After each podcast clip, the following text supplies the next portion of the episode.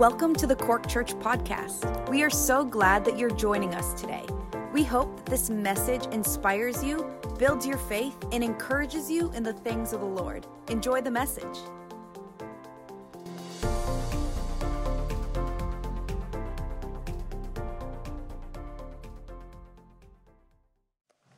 I think the spark for this word, for this little message, was lit up a couple of weeks ago. I was also in Africa, uh, not Zambia, but a, a rougher part, West Africa in Cameroon. It's called the armpit of Africa for a reason.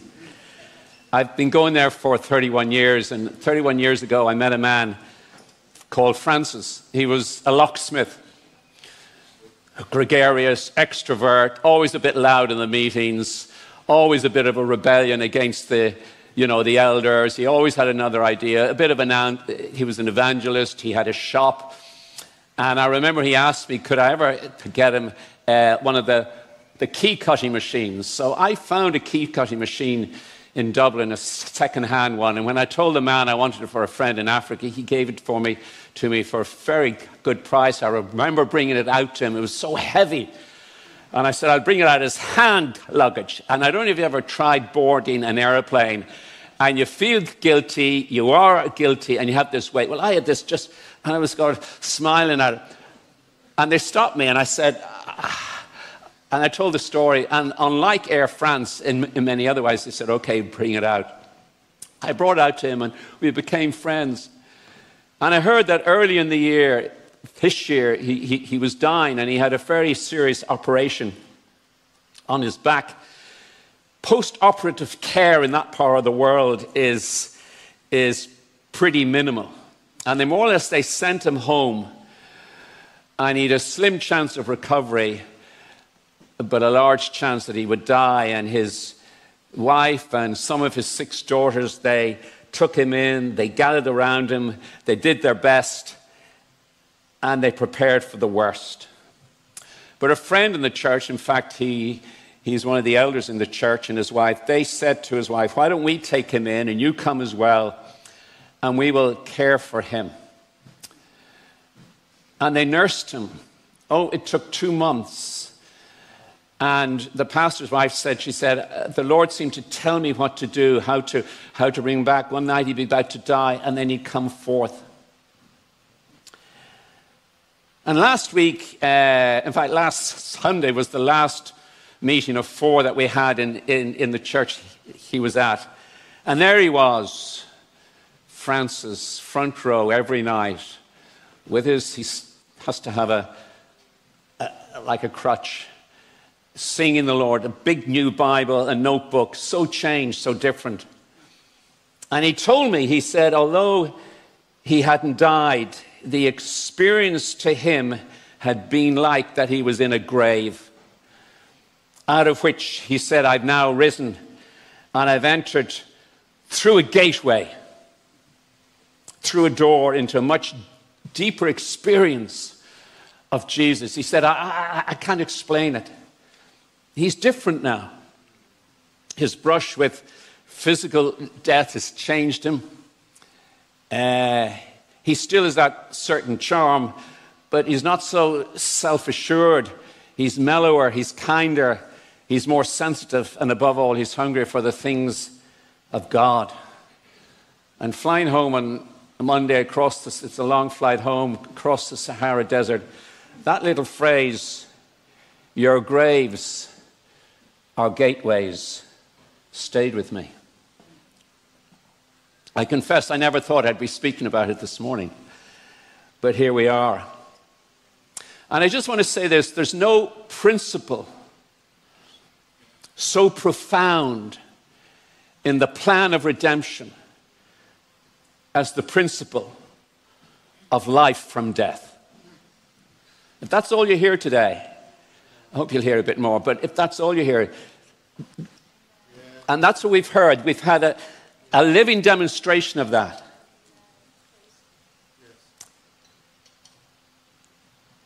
Jesus said, unless a grain of wheat falls into the ground and dies, it remains alone. Of course, he's talking about himself and the principle that he introduced.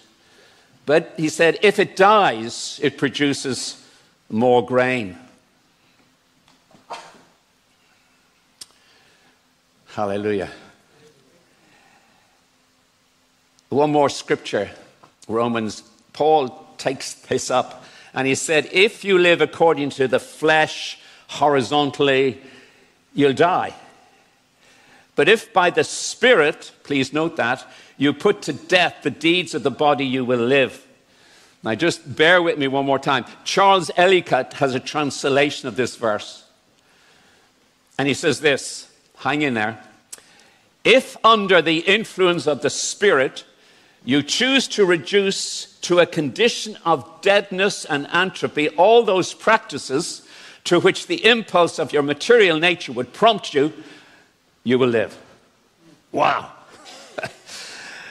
but you know, I, am thinking of Francis, and just think of, think of when we die.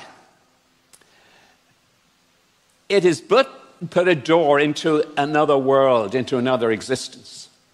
That's what Scripture teaches us. That's what the promise of God is.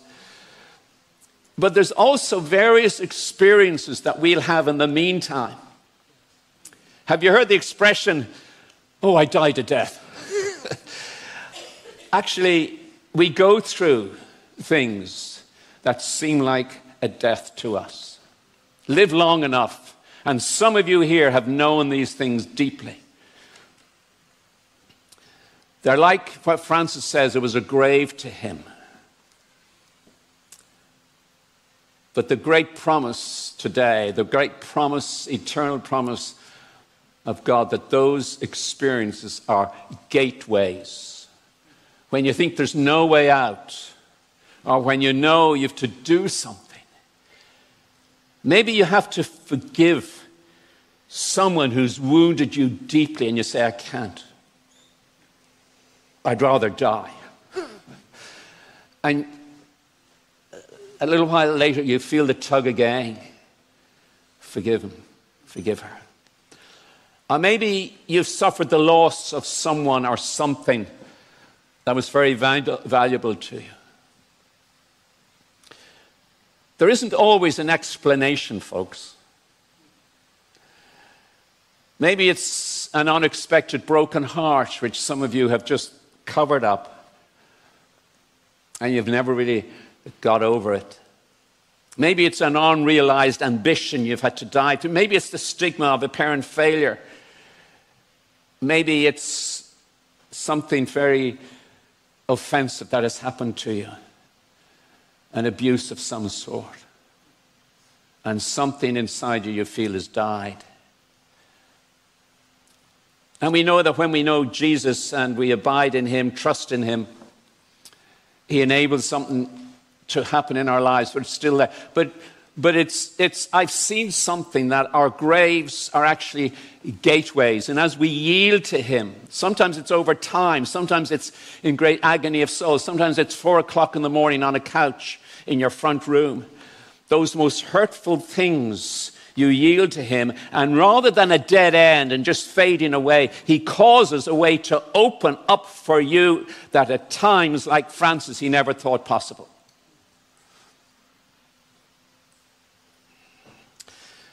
We'll return to that shortly. I just want to say something about physical death. In fact, I want to read something about it in Ecclesiastes chapter 7, verse 1 to 4. This is the new living translation. The day you die is better than the day you are born. What? That's what the Bible says. Better to spend your time at funerals than at parties. After all, everyone dies. So the living should take this to heart. Sorrow is better than laughter, for sadness has a refining influence on us. A wise person thinks a lot about death, while a fool thinks only about having a good time. Wow. I remember reading that verse and said, I'm never going to preach on that verse. Well, in 1993, Billy Graham preached on these verses at the funeral of a lady called Patricia Nixon, who was the wife of a former American president called Richard Milhous Nixon. They'd had their fair share of trouble and grief, sorrow and strife in their lives, and he'd been forced to resign before he would have been impeached. And I think when Billy Graham chose this verse to preach on, it was a very bold choice, but it was a very right one for the Nixon family and for the whole world that were watching. Politicians, they're used to arguing, they're used to making decisions, they sometimes make a decision to lead their nations to war, and I wonder sometimes what their, their, their, their view is of eternity. Very few people really think about the really important questions that affect us all. And the most important question of all is death and what comes next. And if you spend some time thinking about it, you really don't have a lot of choice outside of receiving Jesus, receiving the gospel, and what that means.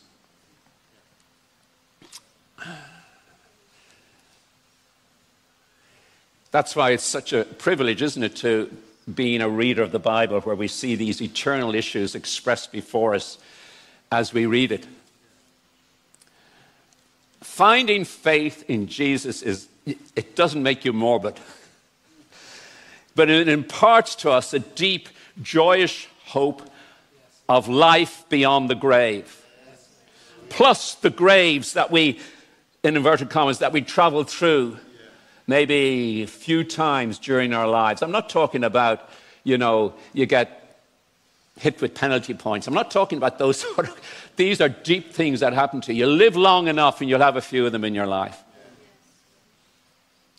And let you know those are also gateways into something greater and bigger and more wonderful for you, like our sister testified, like my friend Francis. In 1966, Alexander Solzhenitsyn, he completed a novel called Cancer Ward. I've read it. I don't really recommend it. Years ago, I read it. But it, it, the following year that he wrote, it was banned in the Soviet Union. And it tells the story of a small group of patients in a terminal cancer ward in a hospital somewhere in Tashkent, I think it was, the year after Stalin had died. So dark years in the 50s. And most of them have come to die, and the party bigwigs, all the way down to the small, unimportant uh, manual workers, they're all in the same ward.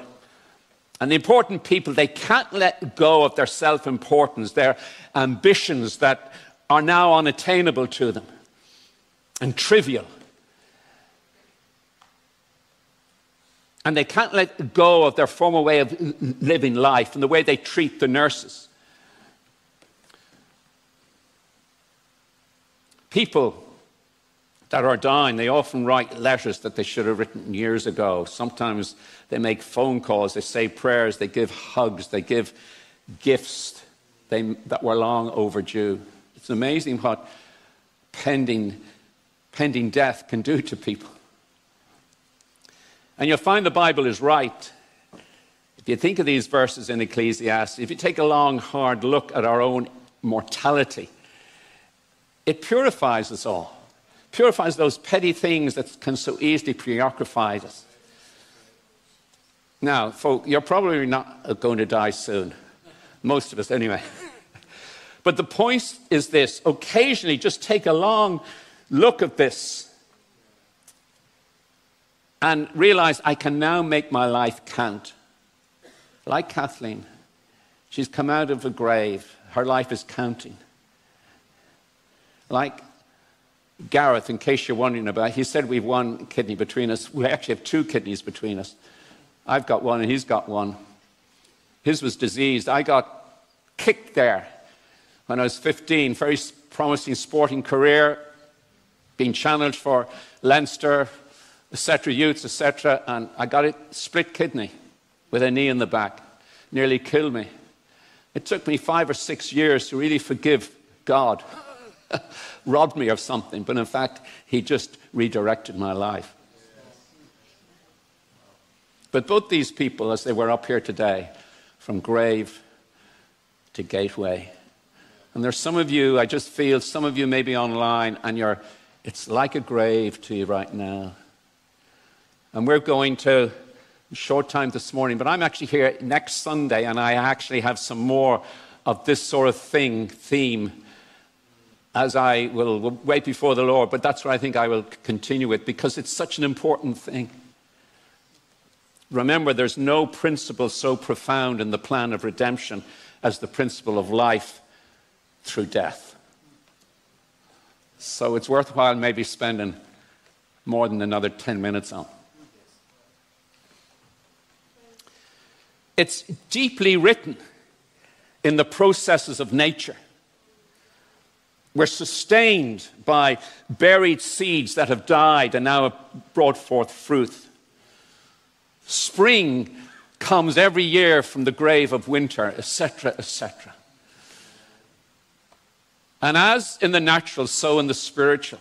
You know, the Old Testament symbol of circumcision, the New Testament ordinance of water baptism are all symbols of death, which ultimately find their fulfillment in the cross and resurrection of Jesus Christ. That's why that, that, that event is the apex, it's the center it's the core, it's the key of everything. It's not, it, it, was a one off event, but it was an eternal event. It's, it happened, it was being planned before the foundations of the earth, and there'll always be the Lamb of God. He'll have other names, some of the names we don't know yet. Hallelujah. The most profound truths connected with our deeper spiritual life are associated with the idea of death. Now, it's not terribly popular to get up and speak on death, and sometimes we shy away from these things intuitively in our heart. Oh, anything to, anything to have a, a quiet life, anything to have a bit of comfort and joy. No, not, a, not for any sake. There are some things you and I have to go through.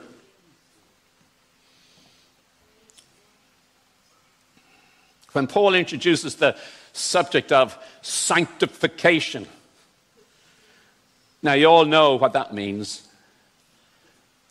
Very simply, it means to be set apart by God for His use. So He saves us, that's salvation, and then He sets about making us right for His use. We're His property.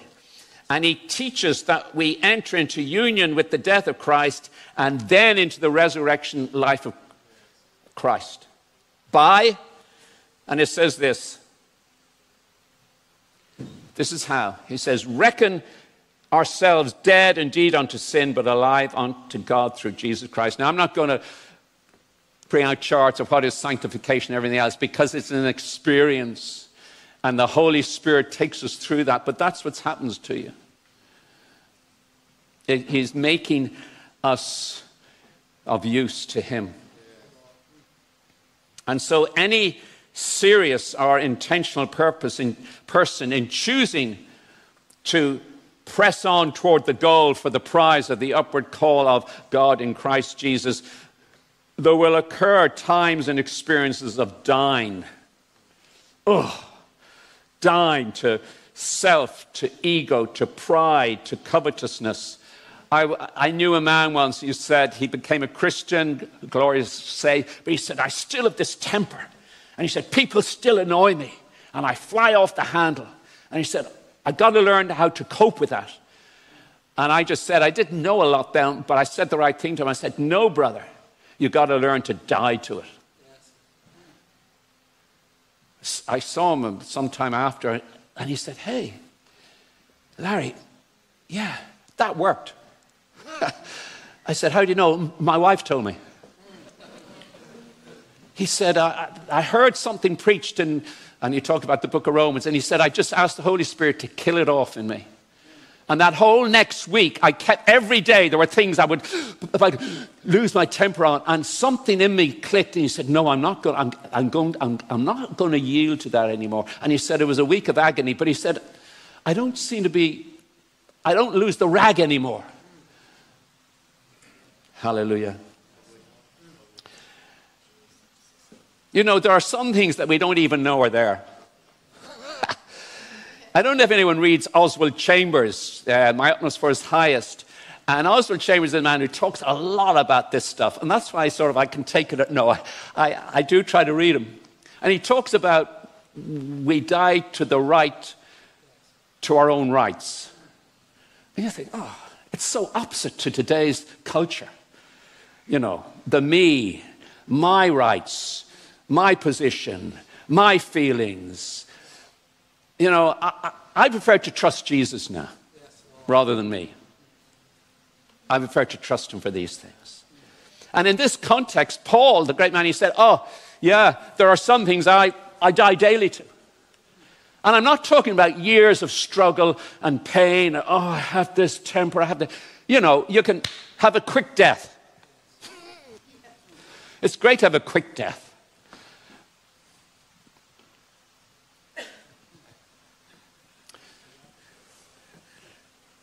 You know, just before, uh, yeah, okay, we're okay.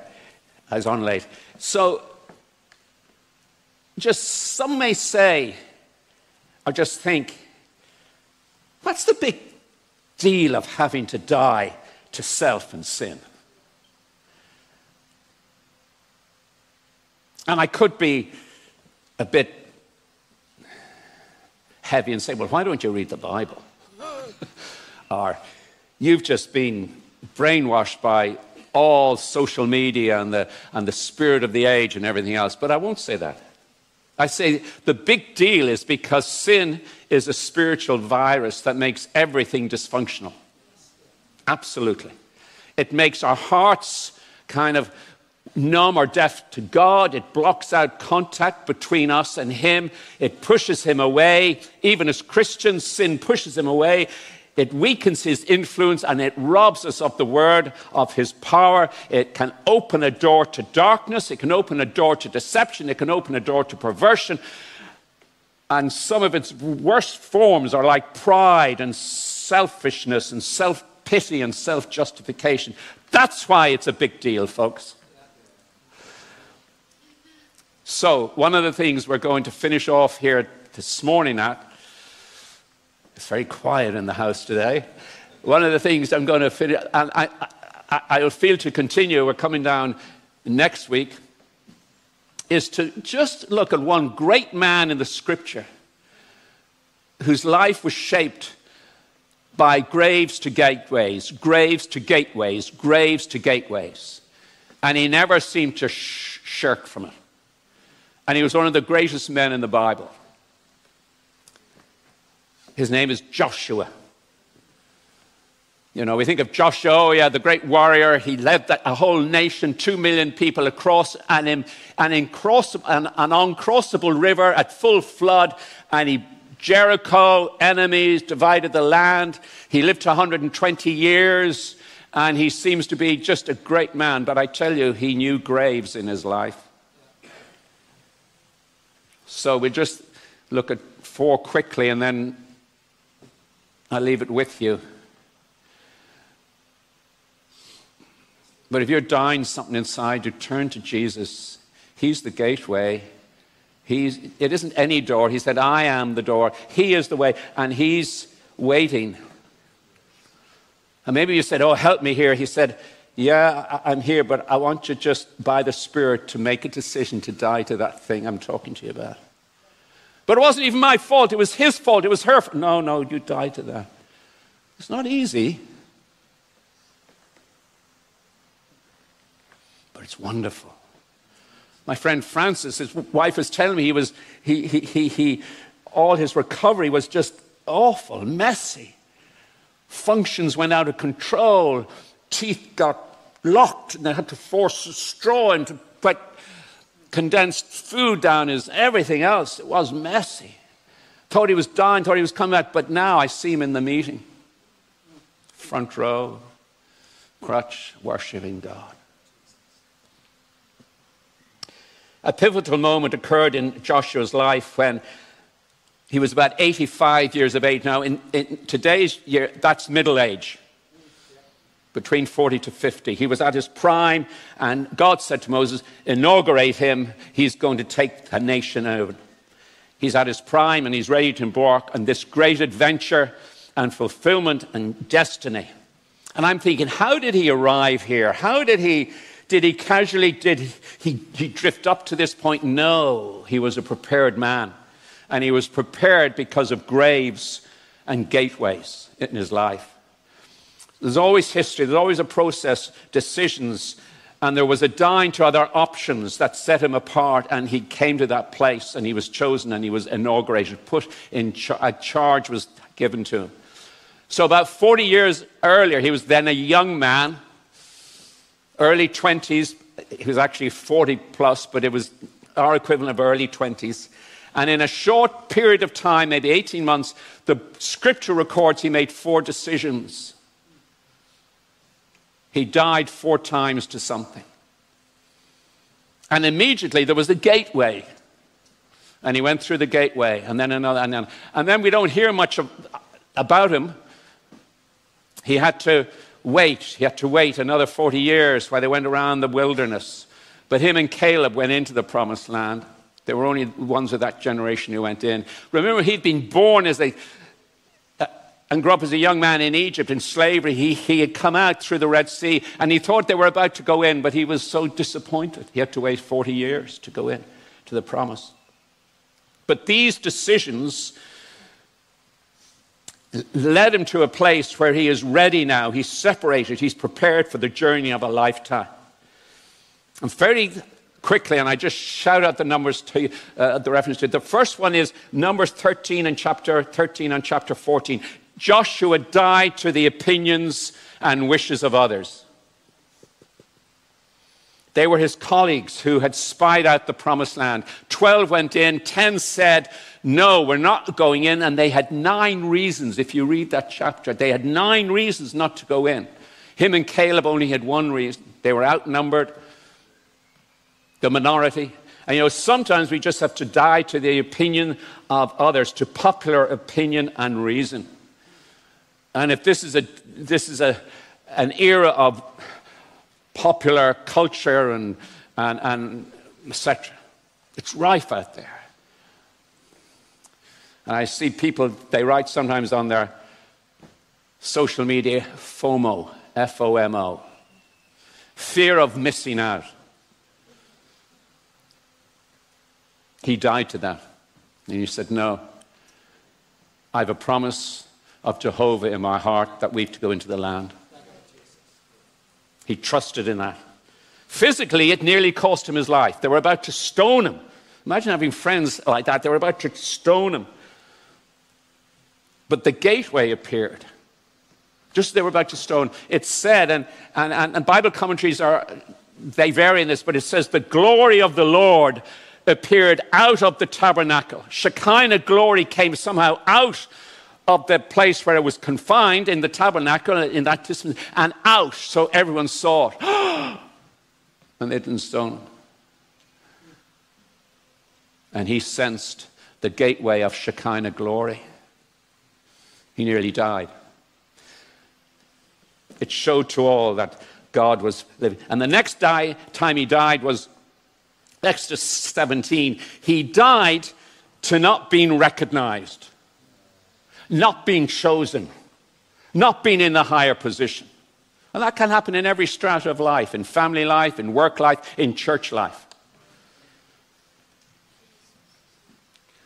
The Amalekites had come in, fierce warriors, and Moses and Aaron and Hur, they went up to the hilltop. And I can see, maybe this is just me, uh, Joshua think, maybe I'll get up and help lift the hands up and pray. And meanwhile, down the valley, someone else will deal with these, with the dirty areas, the enemy, the blood, the sweat, the tears. And Moses said, Joshua, you go down and fight them. We're heading up here to glory. He died to not being recognized and chosen. But there was a gateway for him.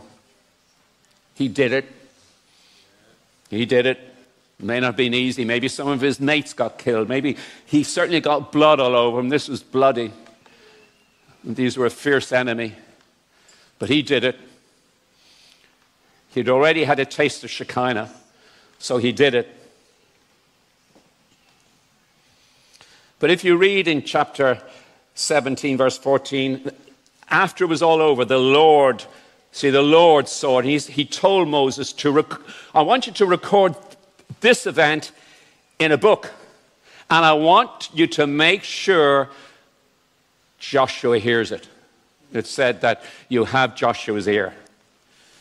And this is the first reference in Bible to the writing an official record in a scroll or a book. And it was an entry specially made to record the very first battle in which Israel nationally engaged in. And he may not have been recognized at the beginning, but he's recognized now. There's a, a book about what you did, Joshua. The gateway was immediately there. Actually, when you die to this, you're not looking for recognition anymore. Who am I? It sets you free from uh, how can I impress people? I left school at 18. I became a salesman. Everything was impressing people. Ben Dunn, pressing. Thanks to him, I paid my mortgage off in three or four years. I must have made a good impression. I was a salesman. But you know, something over the years, after a while, I left my business to someone else, and I just, Lord, the only one I'm interested in is impressing you and my wife.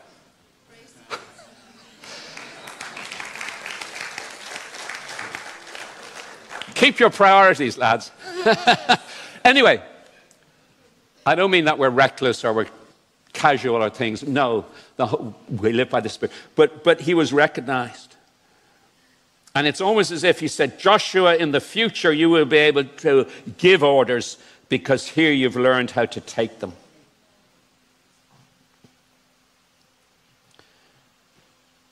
Third one was in Exodus 24. He died to the disappointment of being left halfway up a mountain alone in the clouds for 40 nights. Moses took up Joshua up the mountain of God. This is an actual mountain, Mount Sinai, in the Sinai Peninsula, and they went up. Cloud came over them. And Joshua's thinking, ah, Shekinah Shekinah glory is here. I'm going to hear what Jehovah's going to say to Moses. My time has come. And after six days, the Lord speaks, said, Moses, come up here. And he's like saying, Oh no, another disappointment. I thought I got over not going up to the hilltop when the Amaleks had come, and here he's. But no, he, he accepted it. And he stayed 40 days and nights on the side of a mountain. Maybe he had a packed lunch, I don't know. And what was, what was, I was wondering, what is the gateway? Because it doesn't say much except when Moses came down, the anointing upon him, the Ten Commandments in his hands that have changed civilizations. The first man he met halfway down the mountain was faithful Joshua. He was first to get the news. You don't miss out. You don't miss out. You don't miss out. That's a great temptation today. Oh, what have I surrendered to Jesus? What have I want to be sanctified by His Spirit? What if I, I'm going to miss out? You don't miss out. You soon realize that the aftertaste of the earth, you know, the aftertaste, joys are great, but they don't last very long. Things that you, you've, you've lived all year for, and I know, maybe two weeks in Malaga, and you go and you're, yeah, it's okay, and the sun's a bit hot, and now the fires are burning, you have to get home, right? But, but whatever it is, they don't last. Uh, praise the Lord for joys. We need a bit of joy every so often, don't we? But, but, but it's like an aftertaste in your mouth. But this man has experienced the foretaste of glory to come. I experienced that this morning,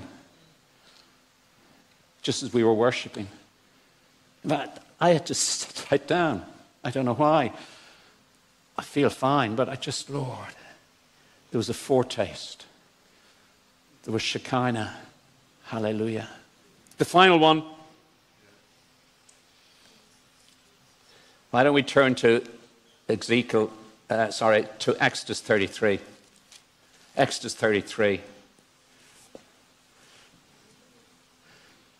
For some reason, in verse 7, Moses took his tent and pitched it outside the camp, far from the camp, and called it the tabernacle of meeting. This was not the big tabernacle that was in the middle of the camp of two million people plus, plus two million. They had the big tabernacle, presence of God, badger skins covering. Some of you know this, some of you don't, to read about it. Ten chapters, more chapters have been written about this tabernacle than about the creation of the earth. You get maybe one or two chapters in the creation of the earth. You get 10 or 12 chapters of the tabernacle, so it's good to know. But that was in the This was something, maybe Moses was saying that people are lazy. I want them to come out. And it came to pass that everyone who sought the Lord went out to the tabernacle meeting, which was outside the camp. But it appears that didn't last very long. Because a few verses down, you realize that they were coming out to worship Moses was out there in his tabernacle, maybe half a mile away. There's, ah, it's too long. And sure, we can do it here from home. We can zoom in. At the gateway, they were, it says they worship him from their tent door. God doesn't condemn us for that. It was easy. You know, I read a few years ago about uh, uh, uh what they did a survey among some of the churches in southern states of California. What are your priorities for your church? And they said, good car parking, good coffee, comfortable seats were the top three. That was a whole group of churches. They probably have changed since then as the Lord has come amongst them. But amazing. And it says in verse, yes, it said, uh, Verse 10 All the people, they saw the pillar of cloud standing at the tabernacle door. God's presence followed Moses out there, and the people rose and worshipped, each man in his own tent door. Well, it's better than sleeping in, isn't it? It is. But read verse 11. So the Lord spoke to Moses face to face as a man speaks to his friend. And he would return to the camp he liked his bed. I, in, in Africa this, this year, I had one very comfortable bed uh, in a place called Konsamba, wonderful American mattress, wonderful slept And somewhere else I was in, and it was just hard, and uh, it was just, and I didn't sleep. And I know what it is to have a comfortable bed, especially when you're away from home. But anyway, it, it, it may sound a small thing. But it says here he would return to the camp, and then it says, but his servant Joshua, the son of Nun, a young man, did not depart from the tabernacle. Then I say, well, what are you getting at there, Larry? Well, I'm getting at that he, he died to the convenience of home comforts and have spare time in order to experience the presence of God. Now, you can take this thing legalistically. Don't. Take it in the spirit. I like my home. I like to be at home. I, I, I enjoy the comforts. I enjoy conveniences. Of course I do. But I found in the last 10 years, I've probably been, been traveling for 30 odd years to, to third and fourth world countries. It's agony the first few times. I just find I can adapt. I've just said, yeah, that's fine. We'll sleep here. We'll sleep on the ground. We've no mosquito nets. Oh, well, I'll pray, Lord, just keep them away. Oh, and last night there was a, a black mamba here, but we think it's gone. Oh, right. Have you any raised beds? You know, we're, we're but I'm just saying, it, it, we can get so. Oh, there he is. He died to the convenience of things because he caught sight of something he wanted so much that he didn't consider the inconvenience or time commitment any big deal anymore. Great man. Okay. 40 years later, he's at the cusp of this promised land. And that'll be next week. Uh, wouldn't you think that he has died all the debts that are necessary to go through? He's the commander of the Lord's army. Uh, no.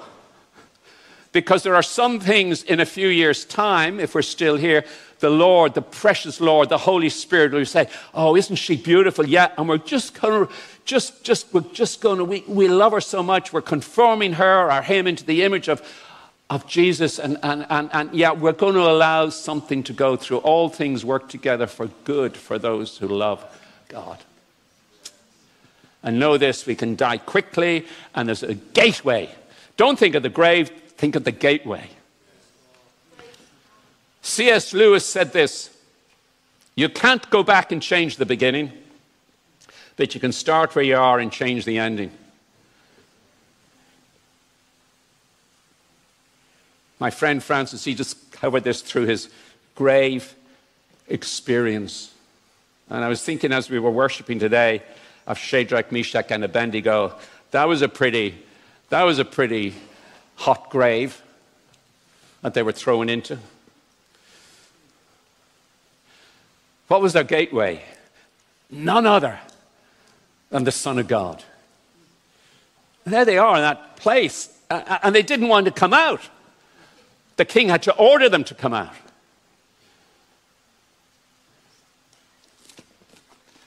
There's a death worth dying, and you may be just in it, but he's bringing you through and out into a great. And you're never too old for this. You're never too mature spiritually for this. And he just maybe giving you a little tug these days. But Shekinah is there, the glory the way ahead is there. I hope that's come over in the, in the, because it's very easy to preach Romans 6 and it comes very legalistic. And if, that's a killer. That only makes you more tempered, more moody.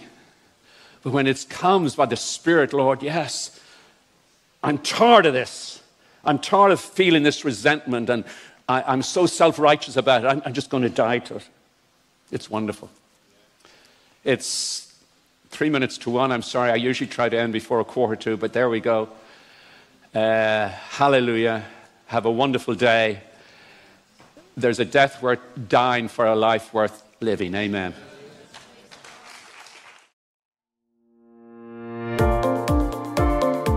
Thank you for tuning in with us today. Make sure to follow us on Facebook and Instagram at Cork Church. Also, make sure to like and subscribe to our YouTube channel. If you have any questions, you can email us info at corkchurch.com or just check out our website. It's www.corkchurch.com. Again, thank you for tuning in, and we will see you next time.